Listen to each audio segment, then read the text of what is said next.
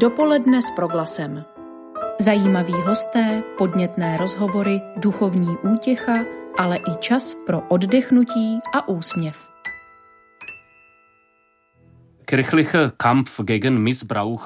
Naším dnešním tématem bude církevní boj proti zneužívání. Mám radost, že jsme v kontaktu s paterem Hansem Zollnerem, jezuitou a ředitelem Centra pro ochranu dětí při Papežské univerzitě Gregoriána v Římě. Pane profesore, díky za váš čas pro naše posluchače. Dobrý den.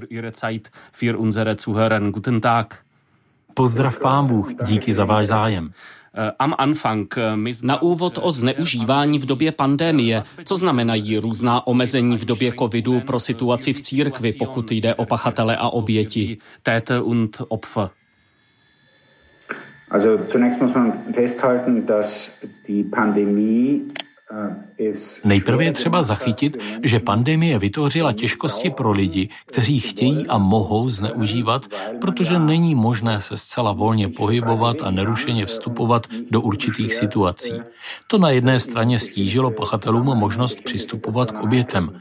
Na druhé straně je třeba říci, že zvláště kvůli omezení volného pohybu mnoho lidí zůstává doma a dlouhé hodiny tráví na internetu. Z mnoha studií, které už vznikly, a z pozorování po celém světě víme, že se zvyšuje konzumace pornografie, roste suma přístupových poplatků a to včetně platform, které zobrazují sexuální zneužívání dětí. To znamená, že v této době počet zneužívání v prostředí institucí i v církvi s největší pravděpodobností neroste, pokud jde o zneužívání, tak říkajíc, v reálném životě. Ale ve virtuální skutečnosti, to znamená tam, kde dochází ke sdílení materiálu s tématikou vykořišťování a zneužívání, dochází k silnému nárůstu. V této souvislosti bych zmínil specifickou záležitost řeholních sester jako obětí zneužívání v církevním prostředí. Není v jejich případě situace podobná té, o které mluví odborníci v souvislosti s nárůstem zneužívání či domácího násilí v rodinách, tedy v uzavřeném prostředí v době pandemie? Prinzipiell ist es natürlich so, wenn Leute auf v principu je to opravdu tak, že když jsou lidé v uzavřeném prostoru delší dobu, tak říkajíc uzavření, roste tam pochopitelně potenciál zneužívání. To se pravděpodobně týká, jak říkáte, konventů či řeholních společenství. Může to být případ také třeba dětských domovů nebo internátů, tam, kde nedošlo k zavedení příslušných opatření prevence zneužívání. Eh, A co pandemie znamená pro boj se zneužíváním v církvi? Eh, nehrozí nebezpečí, že třeba tato otázka kvůli dalším aktuálním výzvám ztratí prioritu? Eh, Priorität, Verlust oder so etwas?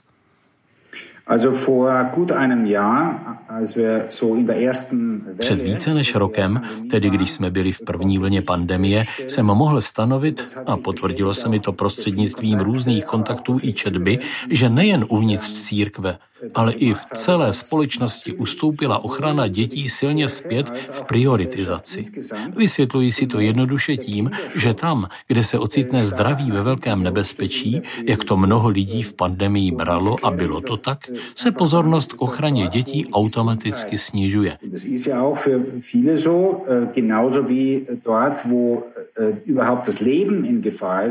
Stejně jako v jiných situacích, kde je v ohrožení život, ve válkách, katastrofách různého druhu. Myslím, že se to především na počátku pandemie zřetelně projevilo. Je to tragické, protože právě během pandemie narůstají příležitosti ke zneužívání především v rodinách a také, jak jsem už zmínil, také online. Zatímco v institucích možná celkově klesá počet příležitostí, protože je méně možností setkávat se, zrostlo nebezpečí související s tím, že lidé byli zavřeni v malém prostoru na dlouhou dobu die dadurch besteht oder bestand, dass Menschen auf kleinstem Raum für lange Zeit zusammen eingesperrt waren. Hmm. Und, uh, a co se s tím dá dělat, aby se ten vysoký stupeň priority vrátil a byl takto vnímán? Man muss, man muss äh, sich klar machen, und das ist in den letzten Jahren jedenfalls in einigen Ländern geschehen. Ich Je třeba si tu situaci vyjasnit, což se v mnoha zemích děje. Neznám situaci v České republice, ale například v Německu je i v běžném spravodajství téma masivního růstu, obrovského čísla návštěv internetových platform, které nabízejí dětskou sexualitu. Je to velké téma a poslední měsíce ukázali, že je možné toto téma tak výrazně prezentovat, ačkoliv mnoho prostorů patří pochopitelně ekonomickým či zdravotnickým otázkám. Záležitosti kolem očkování, vývoje nákazy a podobně, to jsou věci, které jdou do popředí a je důvodem k obavám, že celkově, také i kvůli klesajícím finančním prostředkům pro tuto oblast, se ochrana nezletilých dostane do pozadí. Musíme znovu bojovat o to, aby se vrátila do popředí. insgesamt das, das Thema nach, nach hinten gerückt ist und wir wieder kämpfen müssen, dass das nach vorne kommt. Před dvěma roky, 1. června 2019, nabil účinnosti dokument motu proprio papeže Františka Vos estis lux mundi, vy jste světlo světa. Místním církvím nařídil přijetí určitých opatření, která mají sloužit k prevenci případů zneužívání a také pro ohlašování a řešení existujících případů. Mimo jiné stanoví povinnost zřídit na místní úrovni kontaktní místo pro oběti zneužívání. Jak aktivní má být církev při vyhledávání obětí? Sein? Also was, was jede Každá diecéze a každé řeholní společenství má vytvořit kontaktní místo pro lidi zasažené zneužíváním. Má to být místo, kam lidé mohou vstupovat tak, jak sami chtějí a také v něm získat ochranu anonymity. Mnozí z těchto lidí z řad obětí se nechtějí dát poznat. Chtějí mít jistotu, že budou vyslechnuti diecézí nebo řádem, kde ke zneužití došlo, ale zároveň nechtějí chtějí, aby se to dostalo na veřejnost. Proto je možné takové kontaktní místo oznámit na webových stránkách místní církve a jasně ho pojmenovat v prostředí farností, církevních škol a dalších míst té dané diecéze nebo působiště řádu. Také by mělo dojít ke zřejmému jmenování kontaktních osob a tím usnadnit to, aby se lidé mohli hlásit. Musíme jako církev udělat vše proto, aby lidé, kteří se stali obětí zneužívání nebo o něm mají informace, věděli, na koho se obrátit.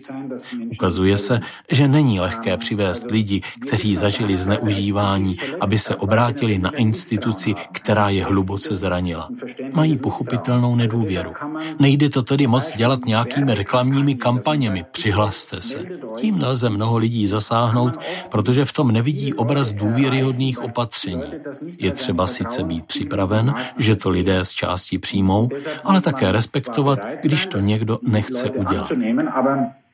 Man muss auch respektieren, wenn jemand das nicht tun will. Hmm. Uh, Ich äh, habe die Frage gestellt auch äh, deswegen. Otázku jsem kladl i proto, že v tuzemském prostředí se mluví o tom, že kontaktní místo vzniklo, ale zájem o něj je nepatrný. Lze u toho zůstat, nebo to může být signál i proto, že oběti nemají k takto nastavené proceduře důvěru? Wenig Vertrauen haben? wenn Sie sich so wenig melden? Ja, das ist sicherlich der Fall, das kann man vermuten. Ähm, ähm, und das war zum Beispiel Můžeme se domnívat, že to tak je. Bylo tomu tak i v případě Nizozemska v roce 2002, kdy po zveřejnění případů v Bostonu, jak to zachycuje film Spotlight, i jinde ve Spojených státech, udělali holandští biskupové mediální kampaň, ve které žádali oběti zneužívání, přihlaste se nám, chceme s vámi hovořit, chceme vás podpořit.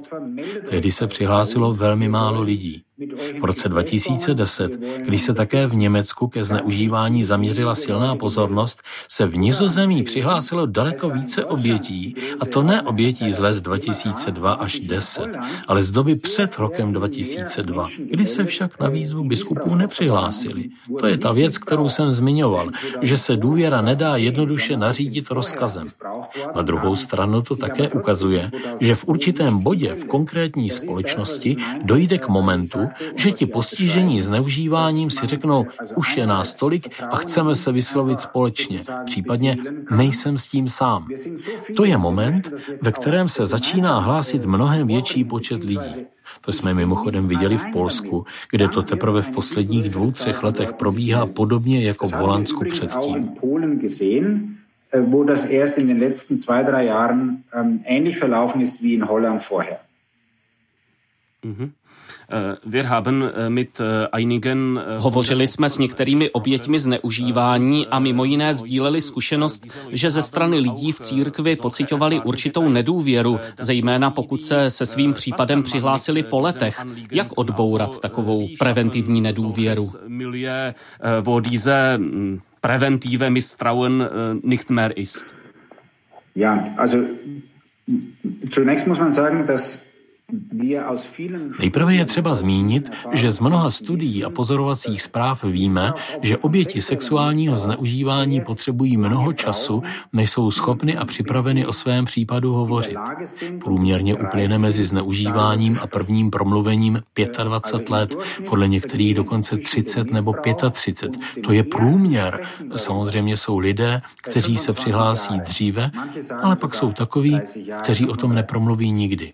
A znovu, Jde o první promluvení o té věci. To ještě neznamená ohlášení na policii nebo, pokud jde o čin spáchaný v církevním prostředí, oznámení na církevní úrovni. To může trvat ještě další roky. Je tedy nutné opakovat, že je zcela normální, že oběti sexuálního zneužívání potřebují opravdu mnoho času, než vůbec dojdou do bodu, aby tuto pro ně zahanbující zkušenost s někým sdíleli, a to ani s manželem či manželkou, s nejlepším přítelem, někdy na nejvýš ve spovědi, ale nic víc. Proto bychom jako církev měli ve svém přístupu k těmto lidem odbourat odstup a jakékoliv projevy nedůvěry k tomu, že se svou záležitostí přicházejí po letech. Je to úplně normální.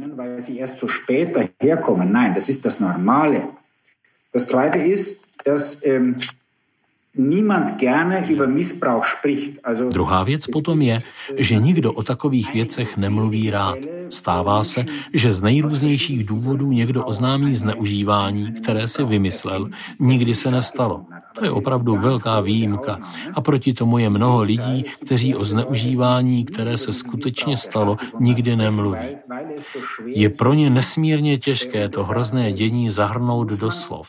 Z 99% lze tedy každému důvěřovat a v prvotním kontaktu je velmi důležité to sdělení věřím ti to. Oběti zneužívání vnímají, když se jim věří. Pak jsou teprve schopny tu zkušenost dílet s člověkem, kterého neznají, který má v rámci církevní struktury kontakt s oběťmi na starost. Ja, oft äh, die Leute nicht, äh, dass sie denen das auch mitteilen. Hmm. Znamená to tedy, že otázku, proč se hlásíš až teď, proč si to neoznámil dříve, máme jednoduše škrtnout z komunikace s člověkem, který oznamuje zneužívání? Můžeme se takto ptát, ale nic to nepřinese. Mnohem více je třeba se ptát, co ti dodalo odvahu, že teď svou zkušenost sdílíš. Tak se máme ptát. Pak zjistíme, že buď slyšeli o dalších postižených, kteří se hlásili, zvláště v případě, že jde o stejného pachatele s více oběťmi, nebo že získali pocit, že se v dané diecezi změnilo celkové nastavení, obětem se skutečně naslouchá, ale zemít důvěru, že nebudou jednoduše odmítnuty nebo se jim nebude věřit. wird oder dass einem nicht geglaubt wird. Na proglasu hovoříme s paterem Hansem Zollnerem, jezuitou a ředitelem Centra pro ochranu dětí při Papežské univerzitě Gregoriana. Za okamžik budeme pokračovat.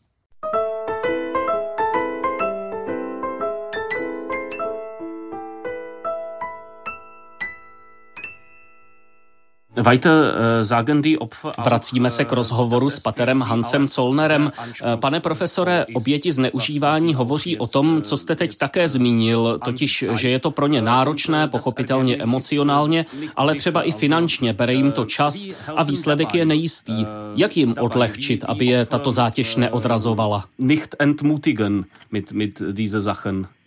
Also das erste ist, dass man To prvotní spočívá být s tím člověkem a naslouchat mu, aniž by přitom zaznívala nějaká obhajoba církve či toho agresora a také aniž by zaznívaly pochybnosti o tom, zda je pravda, co ten člověk říká. A na druhé straně tomu postiženému člověku, oběti zneužívání, nepomůže, když i já začnu plakat, když začnu být sklíčený. Traumatizovaná osoba potřebuje oporu.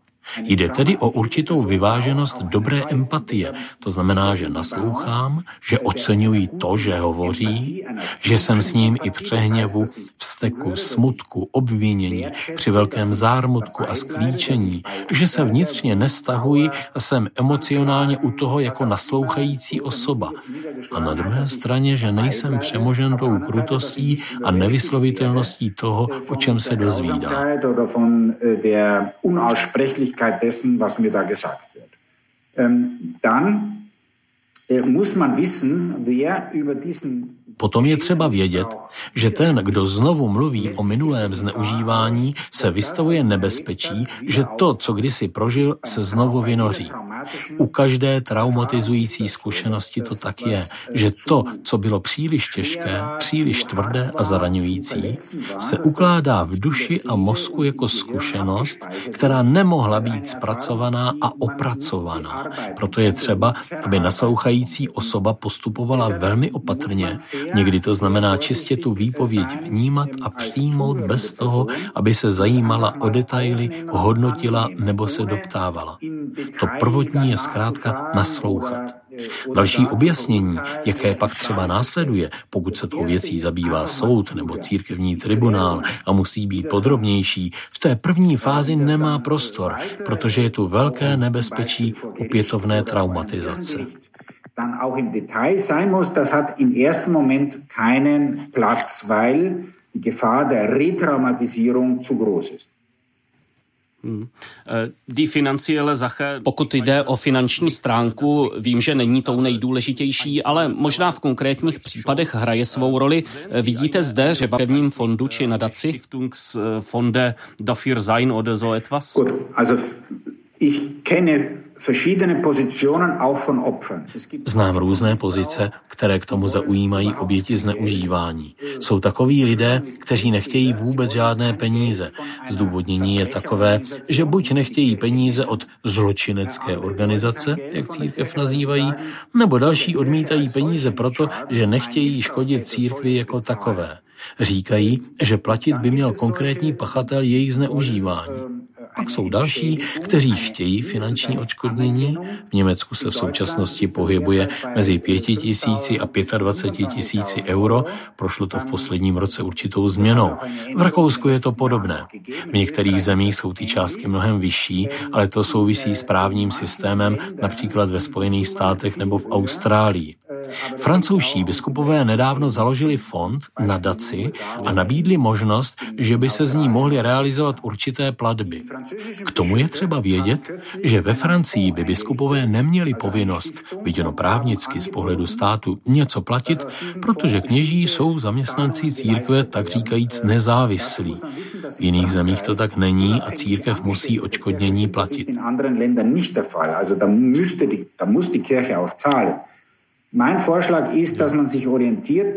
Můj návrh je orientovat se například na to, co se podařilo vytvořit v Rakousku prostřednictvím tzv. komise Klasnicové.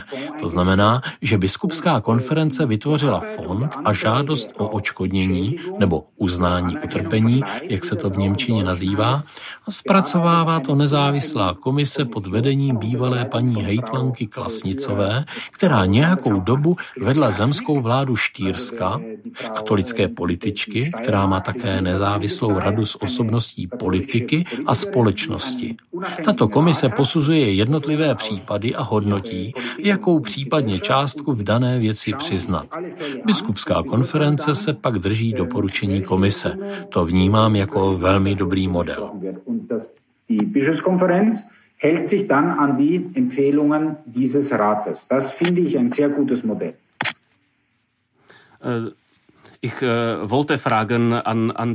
Na tyto modely jsem se chtěl ptát také proto, že nedůvěra ve vyšetření konkrétního případu může vyrůstat i z toho, že dané struktury vnímají ty oběti jako příliš spojené s církví, tedy může je odrazovat pocit, že nenajdou objektivitu. Jaké jsou z vašeho pohledu příklady dobré praxe, kde toto propojení kontaktního místa s církevní hierarchií není? Form der unabhängigen Ermittlung sichern? To, co jsem právě řekl o rakouské komisi Klasnicové, pokládám za příkladné, protože pochopitelně pouze církev sama může konat. Stát má při nejmenším v evropském prostoru malé možnosti církev k něčemu takovému nutit.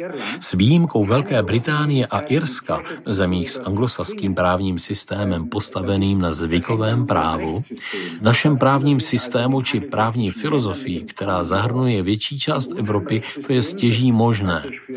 Proto to musí být samotná církev, která umožní zpracovat jednotlivé případy. Lze to ale nastavit tak, že to probíhá co nejvíc nezávisle. A to je z mého pohledu příklad Rakouska. Tam si paní Klasnicová jako členy grémia povolala třeba předsedu učitelské organizace, další političky, profesorku práva, profesora psychiatrie, lidi, kteří jsou s těmito záležitostmi dobře obeznámeni a zároveň jsou nezávislí. Podobné to teď je, jak jsem zmínil ve Francii. Vnímám to tak, že vše lze nastavit, aby lidé mohli jednat bez církevního vlivu a také bez osobních známostí a přátelství. Und von persönlichen Bekanntschaften oder Freundschaften agieren können. Äh, äh, Proti tomu ovšem stojí námitka, která zní, potřebujeme své problémy řešit sami, nechceme prát venku své špinavé prádlo a podobně schmutzige Wäsche allein waschen und, und so. Das, das kann man verstehen, aber in Tomu lze rozumět, ale v různých zemích není pro stát možné, aby to špinavé prádlo pral, protože vypršela promlčecí lhůta a pro policii či prokuraturu není možné znovu tu věc otevřít. V mnoha případech tak vzniká paradox, že církev zůstává jedinou institucí, která ještě může konat, ať už pokud jde o potrestání pachatele na jedné straně, nebo na druhé straně nastavení kroků na podporu obětí, což je ze strany státu nemožné, protože z pohledu světského práva jsou ty činy promlčené. Hmm. Uh, Pojďme k jednomu prvku, který zaznívá v debatě o zneužívání v české církvi. Je to poukaz na nedávný život v nesvobodě, na dohled komunistické tajné policie nad kněžími, což se používá jako argument, že v našem prostředí ke zneužívání docházelo jen výjimečně. Jak dalece se ten problém týká církví žijících v nesvobodě? Missbrauch, problém in den Kirchen, die nicht in der Freiheit leben. Ja, genau diese Argumente habe ich vor sieben, acht Jahren schon in Polen gehört. Úplně stejné argumenty jsem slyšel v Polsku před sedmi, osmi roky. Mezitím došlo k tomu, že se stačí jednoduše do Polska podívat, aby bylo zřejmé, že tento argument neobstojí. Za prvé ke zneužívání docházelo a komunisté velmi dobře věděli, kdo z kněží se ho dopouští. Často s tím ale nešli na veřejnost, šli s tím za dotyčným knězem, řekli mu, že vědí, že zneužívá děti a vydírali ho, aby souhlasil se spoluprací. Tohle se bohužel pravděpodobně dělo v mnoha zemích Varšavské smlouvy ve střední a východní Evropě. Za druhé, církev tehdy byla určitým útočištěm pro lidi, kteří hledali a často našli svobodu, již ve státním systému nebyla. Ähm, äh, und das haben toho někteří duchovní s velkou pravděpodobností zneužili. Zvláště v situaci, kdy docházelo k pronásledování církve, vznikala dokonalá důvěra vůči kněžím, o kterých se vědělo, že se staví za něco, co je mimo státní kontrolu. U nich vznikal pocit jistoty, bezpečí a jim se bez překážek důvěřovalo. Ve všech zemích komunistického bloku toho s největší pravděpodobností někteří kněží zneužili. Na současném Polsku, kde začíná jeden případ za druhým, je vidět, že ten argument neplatí.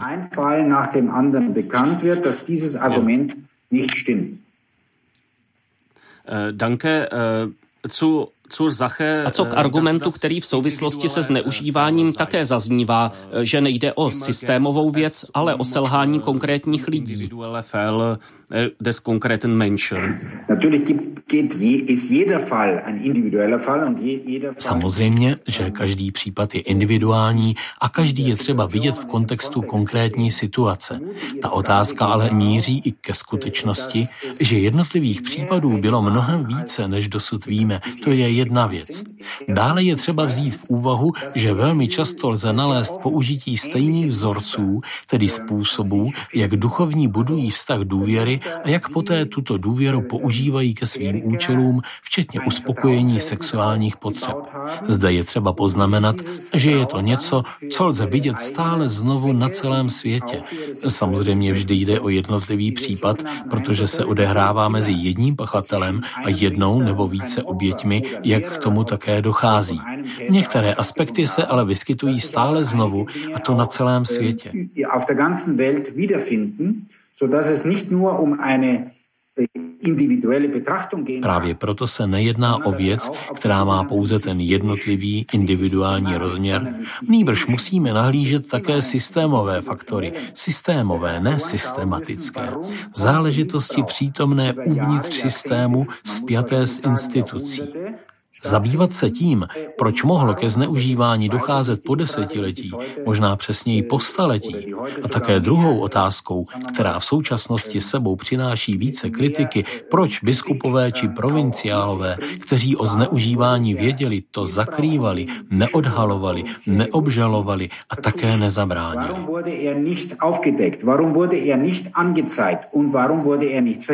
Hmm. Sie? Jaký názor máte na tyto otázky vy? Hrála tam roli obava o pověst církve, nebo šlo i o něco jiného, o nějaké systémové nastavení toho prostředí? Missbrauchsmilieu in, in der Kirche.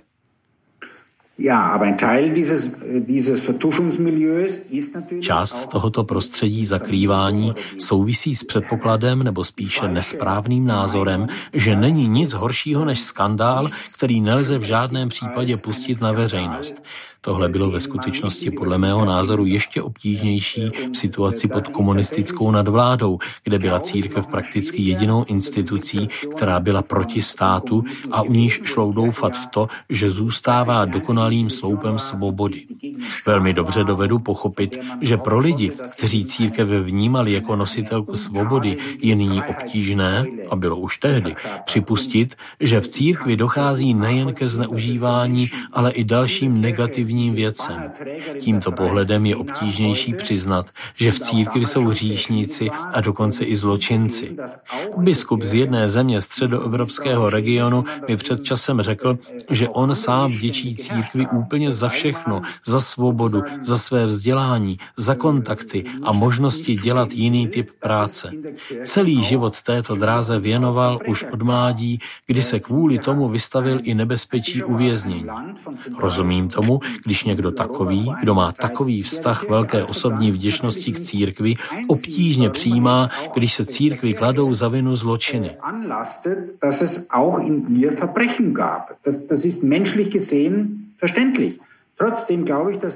Lidsky viděno je to pochopitelné. Přesto si myslím, že to není správný postoj, protože jednoduše víme, vědět máme, a v postavení biskupů vědět musíme, že v církvi jsou hříšníci i zločinci. Další věc je, že z toho vlastně vůbec nemusíme mít strach. Je to něco lidského. Ježíš nepřišel, aby povolal spravedlivé, ale hříšníky. A konečně musíme přivyknout poznání, že dokonce ani svatí nebyli ve všem perfektní a už vůbec ne kněží a biskupové, kteří nebyli svatí. Musíme se tedy sjednotit na tom, že jako církev v sobě nijak neškodí vidíme, když říkáme, že i v našich řadách jsou lidé, kteří konají špatné věci. Připustíme si to, berme to na vědomí.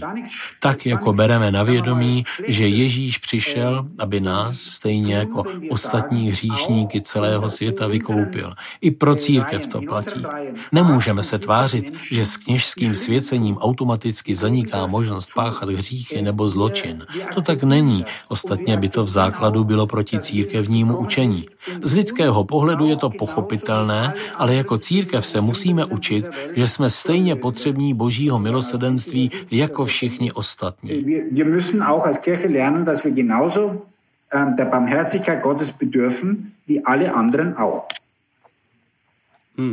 auch. Hmm. Co to znamená pro práci s pachateli, tedy s duchovními, kteří se dopustili zneužívání? Jakými principy se má církev řídit? Soll die Kirche folgen? Die Prinzipien Tyto principy stanovili papežové, bylo to už za Benedikta XVI. a papež František je potvrdil. Základem je, že ten, kdo jako klerik zneužil nezletilého, už nikdy nesmí mít v pastoraci nic společného s dětmi a mládeží. To je nejdůležitější. Dále má pachatel dostat spravedlivý trest. Měřítkem pro vyměření tohoto spravedlivého trestu je závažnost konkrétního skutku, který duchovní spáchali, a proto také bývá řada pachatelů zneužívání propuštěna z duchovního stavu. Je třeba říci, že to je nejpřísnější trest, který církev může udělit.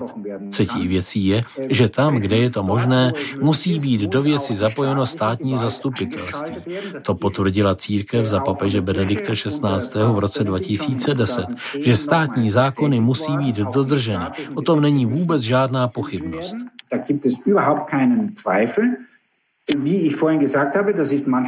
Jak už jsem řekl předtím, někde to možné není, protože z důvodu uplynutí promlčecí lhůty už stát do té věci nemůže zasahovat. Ale i tam je třeba udělat vše proto, aby pachatel už nemohl ve zneužívání pokračovat. Konečně je třeba také říci, že pachatelům náleží terapie, protože někdy by tito pachatelé i po odsouzení mohli dále zneužívat, pokud by se jim nedostalo pomoci. Proto je každá péče o pachatele zároveň preventivním opatřením proti zneužívání. Hostem vysílání Rádia Proglas je páter Hans Zollner, jezuita, ředitel Centra pro ochranu dětí při Římské univerzitě Gregoriana. V rozhovoru budeme pokračovat za okamžik. Dopoledne s Proglasem.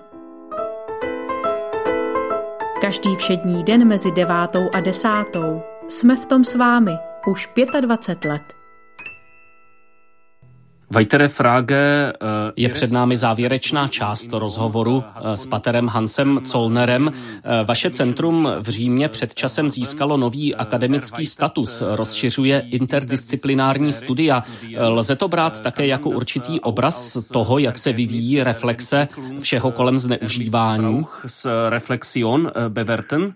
Also erstens die strukturelle Veränderung, dass wir von einem tato strukturální změna, kdy se z centra stáváme univerzitním institutem, nám především umožňuje prohloubit výzkum a výuku v rámci nového institutu pro antropologii, jak zní jeho název.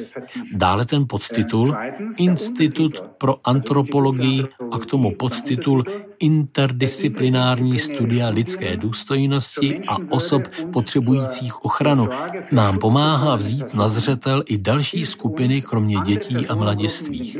Samozřejmě nadále zůstanou děti a mladiství v centru naší pozornosti, ale diskuze a odhalení posledních tří, čtyř let s hnutím MeToo, s debatami o zneužívání seminaristů či řeholních sester v církevním prostředí, s celou diskuzí, kterou teď v německy hovořícím prostředí v posledních dvou letech zesílila kolem zneužívání moci a duchovního zneužívání, tedy zneužití v duchovní oblasti při duchovní vedení. To vše zřetelně zesílilo a my jsme nemohli zůstat pouze u ochrany dětí, nýbrž jsme na základě tohoto vývoje museli skutečně rozšířit svůj horizont a jsem rád, že je nám to takto umožněno. Eh, eh, A co může nebo by církev měla nabídnout eh, nejen vašim absolventům, ale obecně lidem, kteří se chtějí angažovat v pomoci obětem či v prevenci zneužívání? Engagieren wollen. Was soll diesen Leute die Kirche anbieten? Ja, zunächst sollte klar sein, dass Nejprve je třeba, aby bylo zřejmé, co je zneužívání a jak ho překazit. K tomu slouží poměrně jednoduchá pravidla, je třeba je ale uskutečnit. A to je věc, kterou by církev měla nabídnout, totiž výcvik a také určitou strategii uskutečnění toho, abychom jako církev ve všech oblastech působení napříč spolky, školami, školkami, nemocnicemi, domovy pro seniory vytvořili ze všech pastoračních, duchovních, misijních a vzdělávacích institucí bezpečné místo pro všechny lidi a to stále více. Církvi dále musí být jasné, že tento druh práce pro prevenci, ale také pro naslouchání obětem není nic, co se přidává zvenčí, ale naopak to patří k jádru církevního poselství.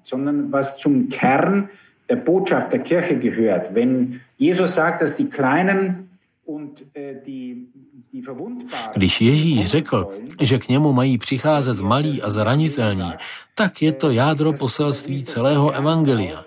Stejně tak, jak to říká v 25. kapitole Matoušova Evangelia, že se sám identifikuje s nemocnými, vyvrženými, nahými, těmi, kteří jsou ve vězení. S nimi se Ježíš identifikuje a proto je identifikace církve s dětmi, které potřebují ochránit před zneužíváním, a s oběťmi zneužívání, které potřebují uzdravení, ústředním úkolem církve. Ne něčím, co se přidává jaksi dodatečně. Proto je důležité, když se učíme, že jde sice o těžké téma pro všechny lidi a těžké i pro církev, ale jde tu o odkrytí této zmíněné dimenze pro všechny oblasti církevní činnosti. Um das Entdecken dieser Dimension für alle Bereiche kirchlichen Handelns. Letzte Frage zum Abschluss. Äh, wie finden Sie... Otázka na závěr. Jak vnímáte roli katolických či křesťanských médií v této záležitosti? Ptám se i v reakci na to, co lze slyšet od lidí z církve, které oslovujeme, nebo i od posluchačů. Proč se ještě vy v tomhle angažujete? Je přece mnoho dalších témat. Proč stále mluvit jen o zneužívání a tak dále? Also, uh, wie ist die Rolle der christlichen Medien? Die christlichen Medien müssen wie alle Medien ihren Auftrag erfüllen und das heißt, Křesťanská média musí stejně jako ostatní sdělovací prostředky splnit základní profesní požadavek, totiž přinášet zprávy o skutečnosti takové, jaká je. Skutečnost je různorodá. Je mnoho dobrého, co jako církev děláme, a to i v oblasti prevence zneužívání. K tomu mnoho expertů říká, že katolická církev dělá mnohem víc než všechny ostatní instituce dohromady, včetně státních. To jsou dobré zprávy a musíme o tom mluvit. Ale ke skutečnosti patří také to, že řekneme celou pravdu a ta obsahuje, že tu byly a bohužel jsou zločiny a zakrývání zločinů. Zde si jako křesťanská církev, a to včetně médií, musíme postavit k Ježíšovu nároku, který vyjadřuje v Janově Evangeliu v 8. kapitole 32. verši. Pravda vás osvobodí. 32 sagt, dass die Wahrheit uns frei machen wird. Man muss die Wahrheit sagen und sagen dürfen und sagen können. Äh, Je třeba říkat pravdu, smět říkat pravdu a moci říkat pravdu, jak bylo řečeno v celé rozmanitosti, která je, ale také se zřetelností, aby byla zřejmá představovaná fakta. Říkat tedy toto jednání je zločinné, zde byla ze strany církve snaha zločin zakrývat. Potřebujeme určitou jasnost a skutečnou vážnost a čestnost. Jestliže jsme čestní, pak nám lidé spíše odpustí, než když budeme vše skrývat a vždycky jen vydáme malý kousek pravdy. Zkušenost ukazuje, že když dnešní veřejnosti sdělíme pravdu, ačkoliv je bolestivá, a jasně pojmenujeme, kde došlo ke zločinu, pak lze doufat v určité porozumění ze strany veřejnosti.